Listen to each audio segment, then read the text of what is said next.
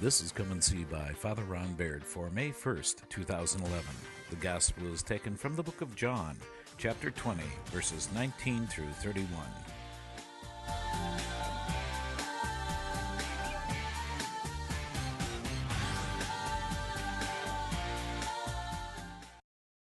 It was evening, and the disciples had gathered in the same room where Jesus had celebrated the Last Supper with them. They had locked all the doors and closed up and bolted all the windows because they were afraid, because they had executed Jesus, and if they found his followers, particularly his leaders of his followers, they would be executed too. You can imagine what the conversation was like. They're trying to figure out what in the world we're going to do. I mean, how do we get out of town? I mean, how do we how do we how do we manage to not get caught? And and this is so disastrous from a week ago, because this is on Easter Sunday. You know, how, how can we possibly have gotten to this point from a triumphal entry? And then Jesus appears with them and says, Peace be with you. And then he says, he breathes on them the Holy Spirit, give them the gift of, of the Holy Spirit. And in the Hebrew, the word is ruach, and that word can be wind or spirit or breath. Um, and, he, and he breathes the Holy Spirit. I don't know if you've ever noticed or not, but when um, I'm celebrating the communion, um, I lean over and, and do something. I do two things. One is I do this over the cup or the bread. You know what that is? It's a triangle, sign of the Trinity. And the other thing I do is I breathe. Same kind of thing. Just because I don't make the bread into the body of Christ. Jesus does. Spirit does. The power of the Spirit that makes all that happen. So he breathes on them and says, Whoever sins you forgive are forgiven, and whoever sins you retain are retained. Well, one of the disciples wasn't there. And that was Thomas. Thomas, who knows where Thomas was? My guess is he was in hiding somewhere and just hadn't been able to get back to that place without being spotted.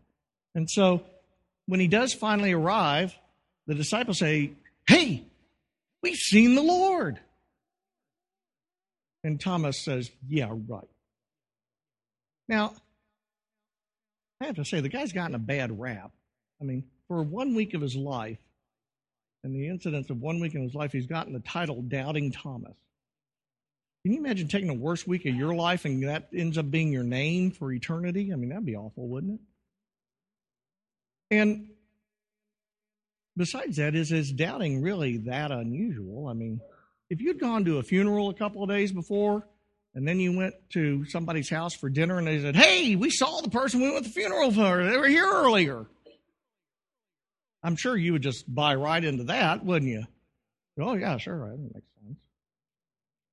So Thomas says, I, you can almost see he's thinking, either you guys have been hitting the sauce too much, or you're pulling a joke on me and it's not funny, or you're just crazy. I mean, but I don't buy this. He says, unless I put my fingers in the holes in his hands because I saw he was crucified. And unless I put my hand in the side because they punched a big hole in it, you won't get me to believe that one. I'm not falling for that. I've always wondered if the disciples played a lot of practical jokes on Thomas. Because it would certainly make sense why he was being very skeptical, wouldn't it? Well, it was another week then. And you can imagine, imagine the conversations that week that went on between Thomas and the. No, really, we did. Yeah, yeah, yeah. I mean, he was probably really getting tired of this. And then the next week in the evening again, doors were locked, the windows were all barricaded and bolted shut. And it says, Jesus appeared in the midst of them again.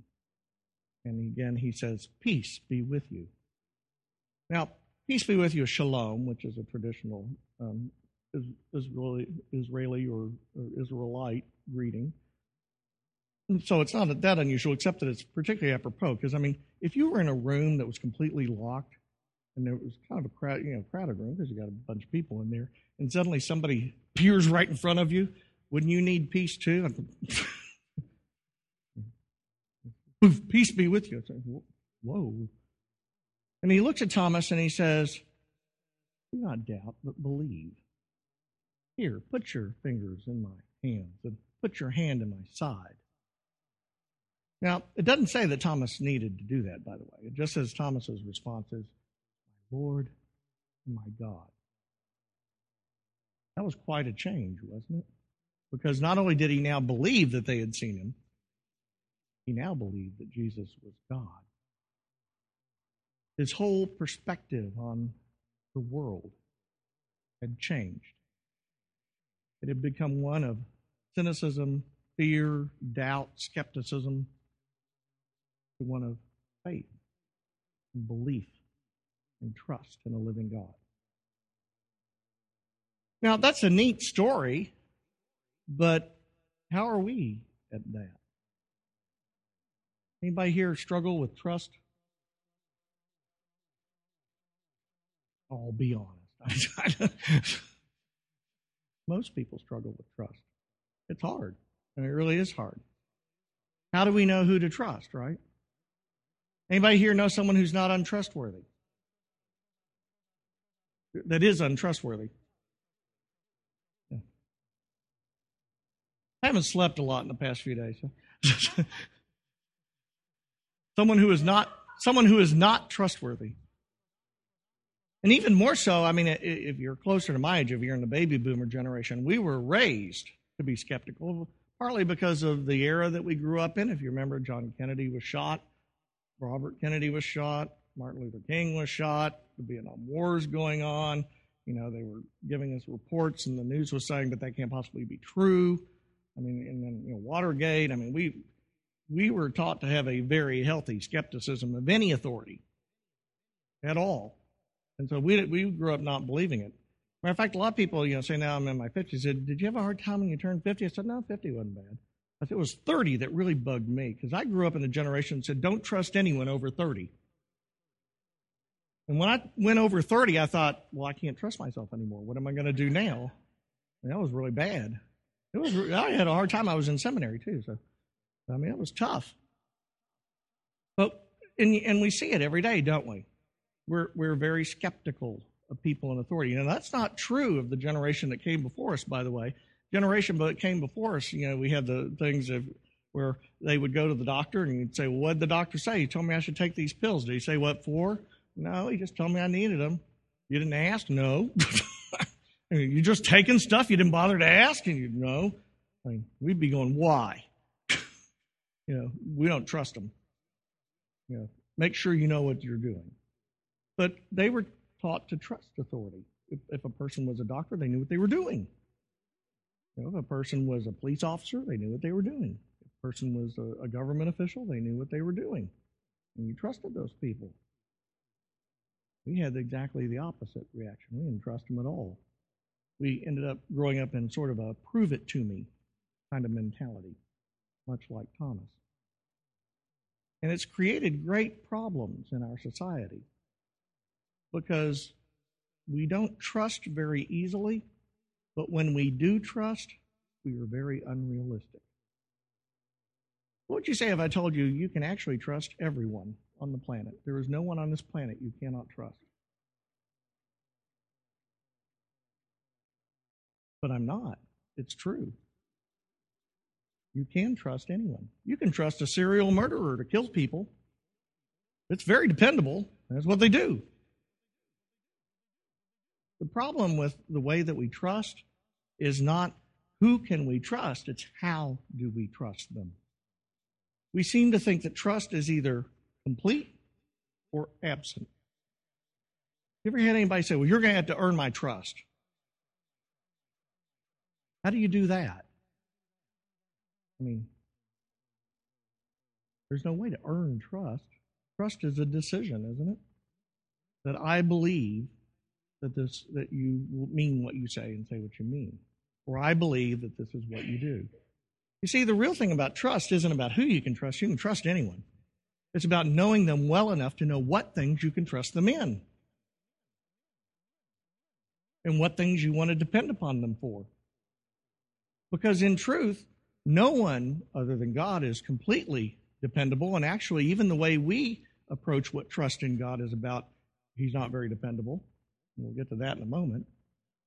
But no one is trustworthy if we're defining trust, meaning you will always do what I want, or you will always do what feels good to me or right to me.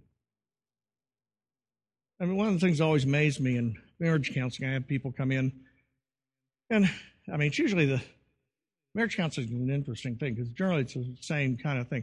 You know, one or both parties come in, they have a list of things that their spouse does or doesn't do, and if I could somehow or other convince the other one that the first person was right and they were wrong, then life would be good and they could live happily ever after. Which, of course, is impossible. so I'm always amazed when, when they say, well, I just can't trust him anymore. trust him in what? Well, you know, he doesn't listen. Well, then you ought to be able to trust that he's not going to listen. The question is, do you want to be married to somebody who doesn't listen? It's not really a question of can you trust them because you know who they are. I mean, I'm always astounded by people who say, for the past 15 years, this man has dropped his underwear in the bathroom and never once picked it up. It is driving me crazy. And I said, Well, have you ever mentioned it to him? Yes. All the time. We've had horrendous fights about it. We go on and on about it. And, and I said, And what happens? They said, Well, while I'm yelling at him, he might pick it up. But then next thing I know, he's right back to the same thing. And I said, What do you do then? I tell him about it again. I go, How's that working? Well, it doesn't work. That's why we're here. He's not dependable. I said, That's not true. He's very dependable. What do you mean he's very dependable? I said, Do you think he knows that you don't like for him to put the under leave the underwear on the floor in the bathroom? Well, yeah. Then apparently that's not that important to him. And so you can depend on him to leave the the underwear on the bathroom in on the bathroom floor. It's not a problem. It is a problem. I said, not for him. What's a problem for me? I'm the one who has to pick it up. Oh, so you have a problem, not him. He's fine. Okay. And so let's deal with your problem. All right, how are we going to get this fixed? You know, I say, so what is it about the underwear on the bathroom floor that bothers you? Well, I don't like having the bathroom all cluttered. So you like getting it cleaned up? Yeah, I said, well, I have a solution. They said, what that? I said, clean it up. Oh, I want him to do it. I said, that's tougher. Because he doesn't care. He doesn't see it. He doesn't believe it. It's not an issue. Well, can't you make him realize how important it is? And I said, You've been doing it for 20 years and you haven't convinced him. I mean, how much do you, what makes you think that somehow or other I'm going to have some magic wand and then suddenly they're going to get it? It's not that they don't understand, it's that it is not important. And see, the real thing about marriage and, and trust in marriage is not so much about what can I trust my spouse. I mean, yes.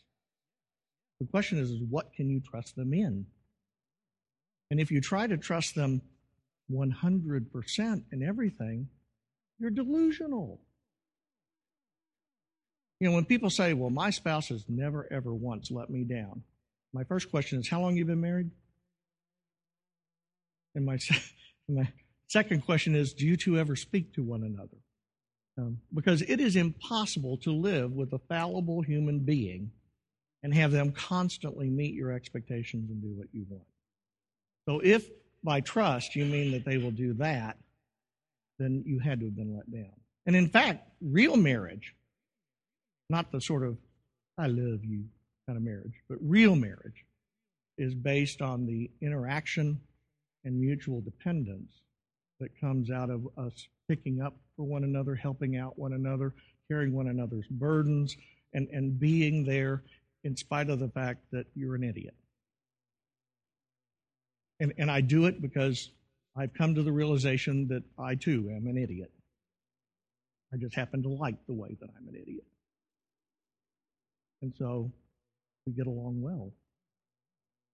You know, I can almost always tell you, I tell Judy all the time, she says, Well, I'm going to do this and this and this and this. And I said, You really expect me to believe you're going to go do that? she goes, Well, no. you're not going to do that. And she knows the things that I'm not going to do. Um, I don't know them, by the way. That's what's always interesting about it. Um, and she doesn't know them unless I point them out, because that's the way we are. That's why marriage can be such a wonderful partnership, is we truly can become one and work together cooperatively to get things done. Some people are good at some things, some people are good at other things. I remember when Judy decided that she was going to paint the house, and I said, Well, what do you want to paint it? Blue? Oh, I don't want to paint it blue. I said, Well, what? She said, I have to go to the store.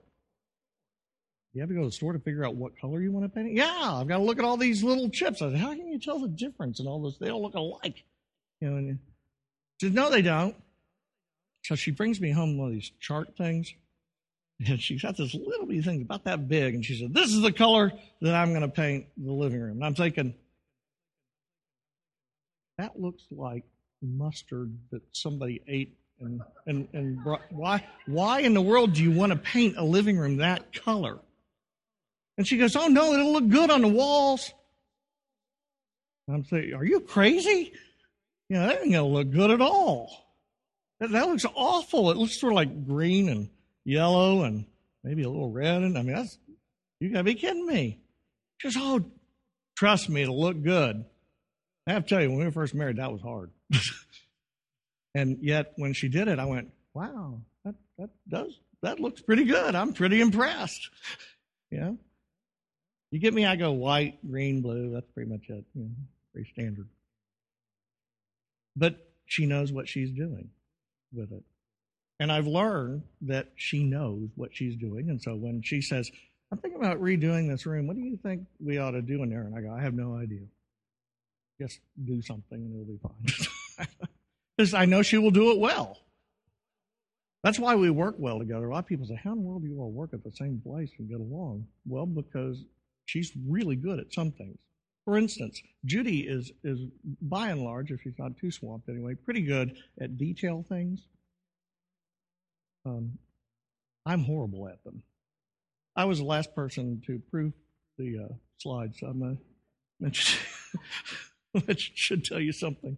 Um, I'm not a detail person. And, and, and the people on the finance team will tell you I drive people crazy because, you know, we talk about, well, how much are cost? Yeah, around such and such. And around? I mean, like, what? It's, yeah, somewhere in that neighborhood. Well, a lot of people who like to do finances are very detailed. Or when they go, well, exactly how much is it? And oh. Like, what do you mean you don't know? But I don't, I don't know. I mean, does it matter?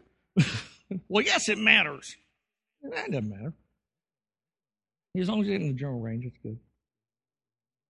And fortunately, otherwise Robin Field would have killed me by now. Um, they've learned that actually the ballparking isn't all that bad. I don't. I really am doing it fairly well, but but not the way she would have done it.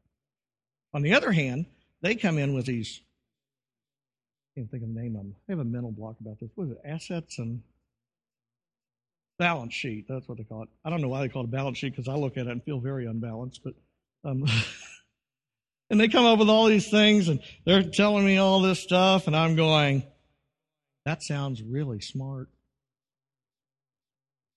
They go, look good, and I go, is it good? And Alan usually goes, yeah, that's actually pretty good. And I go, sounds great. They look at me and say, I don't have a clue what all that means, but if you're telling me it's good, I'm okay. Because, I mean, I read it, but it makes no sense to me whatsoever. Get Alan to explain LIBOR to you sometime. he's taught it to me, what, five times now or something, and I still have no clue what it is he's talking about. Because there are people who are good at that, and there are people who aren't good at that. And when we begin to realize that that's what trust is ultimately all about, it changes our perspective on how we approach people and how we believe in them. We don't believe in them because, oh, they're a good person and I can trust them. We believe in them because we've gotten to know them. We know the things that they are trustworthy in, and we know the things that, that that's not going to happen, and we don't depend on them for it because it won't happen. The most miserable place in life is to expect things from people who are not going to give it to you you will live your life feeling let down, disappointed, disillusioned, wondering why it is that you can't find somebody who would be, you know, a decent friend or a decent spouse or a decent whatever, boss. And the real problem is that we don't bother to get to know them. Same thing goes with God. You know, all too often we want God to be sort of the Easter Bunny, the Tooth Fairy, and Santa Claus, and the Pillsbury Doughboy all rolled up into one. You know, so that if you know we make a list, he may check it twice, but we're still going to get the stuff. And then when we don't get what we wanted or what we thought was important, we are so disappointed. Why wouldn't God help me? When we're praying so hard for something and so earnestly, and we really do need it, and, and it doesn't happen, then why would God disappoint me? Why would God let these bad things happen? It's not just us either. We look at things. I mean, do you know how many people won't come into church because if God existed, there wouldn't be tornadoes that kill that many people? And I keep thinking, well, no, God exists. He's just not the God you want. Which is pretty normal in Exodus. He even told Moses that, didn't he? When Moses said, Well, what's your name? He said, I am who I am. I mean, do we really want a God who is a sort of a, a an android or some figurehead that, that basically fulfills our expectations? Do we really want to create God in our image? Or do you really want a powerful God who created the world and is bringing it not to what we think it ought to be, but to what He wants it to be? And do you want to be a part of it? Because the one thing about God, God is steadfast. He is always dependable. But He's not always dependable if you're going to define trust as being that you can always depend on Him to do what you want. That wouldn't be much of a God. Rather, He's dependable if you are willing to reverse that position and say, Lord, I want to do what you want. That's what happened to Thomas that day in that room. Thomas went in thinking, people don't get raised from the dead. Didn't happen. Don't believe it. Not buying it. And he ended the day knowing that he had met God. And the change came in the way Thomas saw the world. Prior to that, he saw the world from his own perspective and the way things were supposed to be. But when he saw the risen Christ, he knew that the world isn't and never was what he thought it was supposed to be. Because isn't it interesting that our God, our crucified and risen God, when he appears, doesn't appear with shining armor and all his wounds healed, you know, his hair neatly uh, shampooed and combed and styled, and you know, just you know, smelling like roses. And I mean, I mean, he appears with holes in his hands and his side. He bears the wounds, and yet he's more powerful than they are. He is who he is. And so as we begin to live into the season of Easter, which goes on for 50 days, that's what an Easter life really looks like. It's a life of a different view of the world, of realizing that there is sin and brokenness in the world. And it isn't just in people. The whole of creation has fallen and bad things happen, and that is the norm. And the way we know who we can trust is by we get to know them. We get to know the world. We start paying attention to it. Have you ever noticed what animals do when a tornado is coming? Isn't that interesting? That in natural disasters, animals know and they're fleeing before the thing. Everybody's going, "What in the world's going on?" Birds are flying fast. You know, animal, what, you know, what's happening? Pay attention. They are in a relationship with not only one another, but with their world. They can see the signs because they know them. And so they flee. The real difference between can I trust or can I not trust is in that one simple step. Am I willing to look and get to know. Because then I know what things I can trust and what things I can't in each individual circumstance. Is it harder? Sure. Welcome to the world. That's the way it is. But it also is liberating. Because now we know that if we know who we can trust in what things, and we know that what things we can trust God in ultimately depends upon our realizing that He is Lord, He is God, He is in charge, then we also know that even if you killed me, you couldn't stop me from fulfilling His will because He'll raise me from the dead. And nothing else will ever matter. You know, whether you take away all of my money, all of my possessions, all my health, even all my life, He will restore it to me. Anything that can be done to me is temporary. And I need not fear. And we saw that in Thomas and the rest of the disciples, didn't we? They went from a people who were hiding in a room that was shut and blocked to a bunch of people who went out in the middle of the street and started telling everybody they could meet. I mean, one of the wonderful stories we have in Acts is that they, they, you know, or in Peter today is he comes out and he's telling them all this stuff about what's going on. In Acts, we have the same thing. They're out telling people, you know, this man that you crucified, that you killed, you thought that you had won, but you didn't. That's a lot of change from somebody who was hiding. What are you hiding from? What are you afraid of? What is it that you're afraid that if you really spoke the truth, would be the disaster of your life? And then ask yourself, what world do I really want to see? The one I'm making up and trying to work around? Or the one that the Father in heaven sees with his own eyes. And when you make that choice, you are choosing between life and death, between joy and sorrow, between trust and skepticism, between doubt and belief. And the choice is up to us. And so I want to challenge you when you go out into the world this week, ask yourself, how do I see the world? How do I see the people in the world? You know, I, I could do that too, by the way. I could look at each one of you and say, because I know most of you fairly well, and I could say, well, that person ought to do this, that, or the other more, and what's the matter with them? They're off doing this, and they really shouldn't be doing that kind of stuff, and and you know, and you know, why don't they listen to me bet more when I'm preaching? And there are preachers who do that kind of thing. I mean, they love to do it.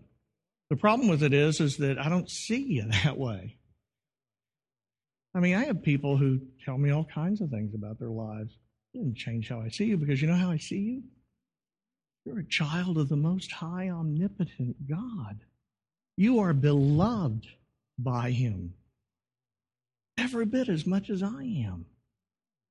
How can I really dislike you if I realize how much my Lord loves you. Are you perfect? Nah. but in reality, neither am I. So. And so we journey together and we live with one another and we struggle sometimes and we work hard to truly see one another, not through the world's eyes, through skepticism but through the Father's eyes. Trust. Do we trust people with things they shouldn't be trusted with? Hopefully not. We're setting them up to fail and us up to fail. But that doesn't mean that we don't trust them with other things that they're good at. When you can do that, your life changes. You don't have to say, I have no right to judge someone. That's law, by the way. You don't need to judge someone. It's unnecessary because they're family and they're loved. They're loved by God, and therefore they're loved by me, you. What would your life be like if you went into the world this week and approached your boss, your clients, your kids, your spouse um, in those ways? seeing them not through the eyes that Thomas saw at the beginning of the week, but through the kind of eyes that he saw eight days later. Would they be perfect? No. But suddenly the world becomes a glorious place filled with opportunity and hope and meaning and purpose. And it makes it worth living. Which will you choose? Life or death? Trust or doubt? It's really just a choice.